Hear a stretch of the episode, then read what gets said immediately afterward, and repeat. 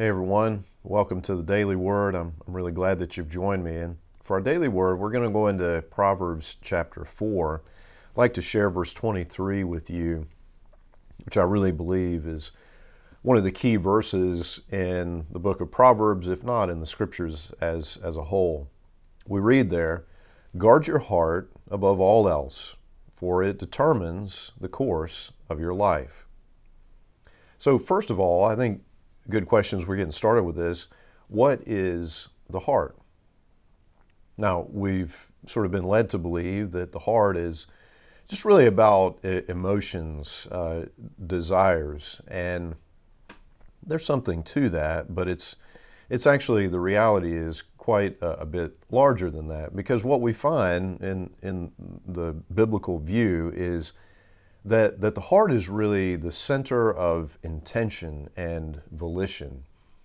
The heart really uh, determines how we think. It, it's the seat of our passion and devotion. The devotion of uh, our hearts determines what we will think about given situations and what we will give effort to and what our lives will, will be about. And so for instance, when we see a situation where there is, let's say, a temptation, uh, because of the, the set of our heart, because of the, the desires and intention of our heart, we will, we will either see there uh, an opportunity to satisfy, to gratify the desires of the flesh, the sinful desires of the flesh, or we will see there an opportunity to glorify God by trusting in Him and demonstrating uh, our devotion.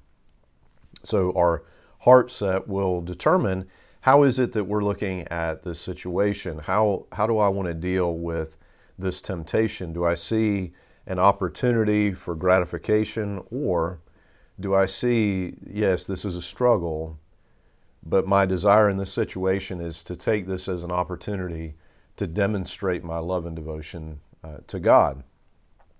And, and so what, what we find is that the way our heart is set will, in fact, come out. It will be who we are, demonstrate who we are. So Jesus says in Matthew 15, 16 to 20, Don't you understand yet? Jesus asked. Anything you eat passes through the stomach and then into the sewer.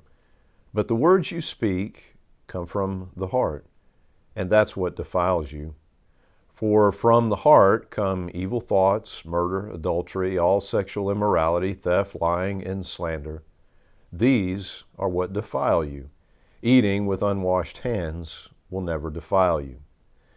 And so this, this is our, our heart. It is the, the way our desires, our passions are aligned. It is the center of our desire, volition, intention.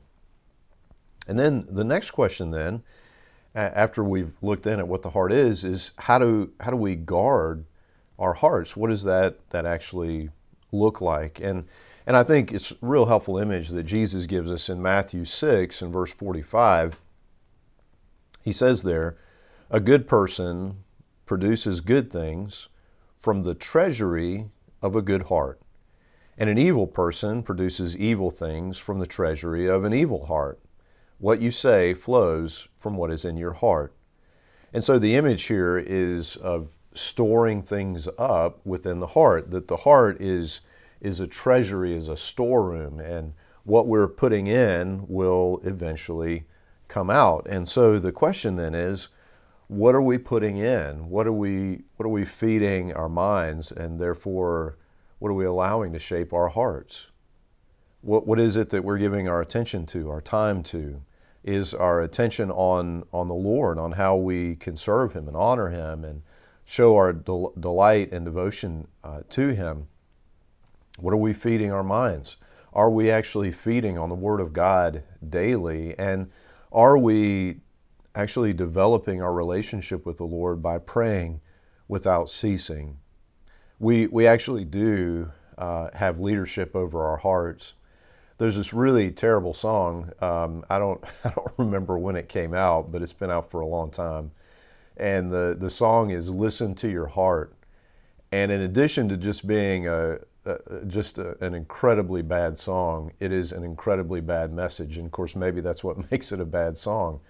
because the, the opposite is actually true. To listen to the heart is to follow the shifting and fickle and most of the time destructive desires of our, our hearts, our unrepentant, uh, uh, unredeemed hearts. That that's, that's really the message behind that. And, and actually, the, the opposite is true that we have leadership over our hearts if we are, are drawn, we're, we're developing a passion for something that dishonors God, that's going to cause destruction in our life and our relationships, we can actually lead our hearts.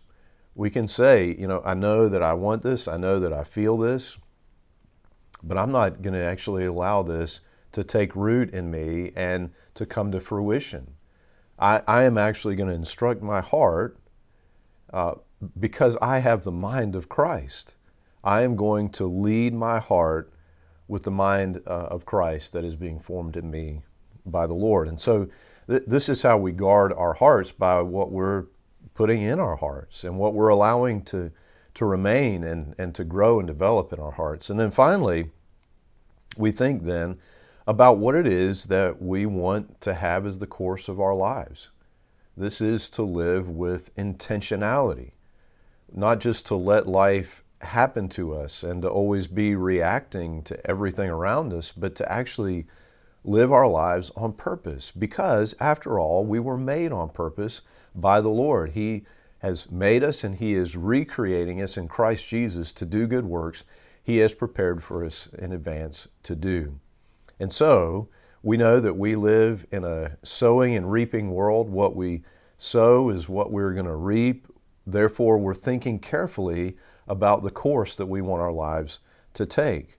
Uh, we want ultimately a heart that is close to God. Jesus in Matthew 15, 7 to 9, he's quoting from the book of the prophet Isaiah, and he talks about uh, folks who, who their lips are, are declaring good things about God, but he says their hearts, this is the key part, their hearts are far from him. And so it seems to me that a, a, worthy goal for the follower of Christ is to say, My goal is to have a heart that's close to God. My heart being devoted to Him. My heart seeing the world, perceiving the world through the mind uh, of Jesus Christ from God's perspective, from the perspective of heaven, of which I am uh, a citizen. And so, if that's the case, then we direct our hearts intentionally to be close to God. We draw close to Him in the Scriptures, draw close to Him in prayer, draw close to Him by decisions that we make to trust Him, to trust His Word. And I would just say one final thing, and that is, friends, don't despair because of the darkness that is in your heart. There is brokenness and darkness in, in each of us. Don't despair of that. Confess it to God trust that He is faithful and just to forgive us and to cleanse us of all unrighteousness. Actually, determine, as the Word says, to take those thoughts, that darkness, take it captive, take hold of it, give it your attention, and, and ask the Lord to change you. Don't despair. Trust the power of God. Take it captive in the power of the mighty name of Jesus and declare that it will have no place in your heart.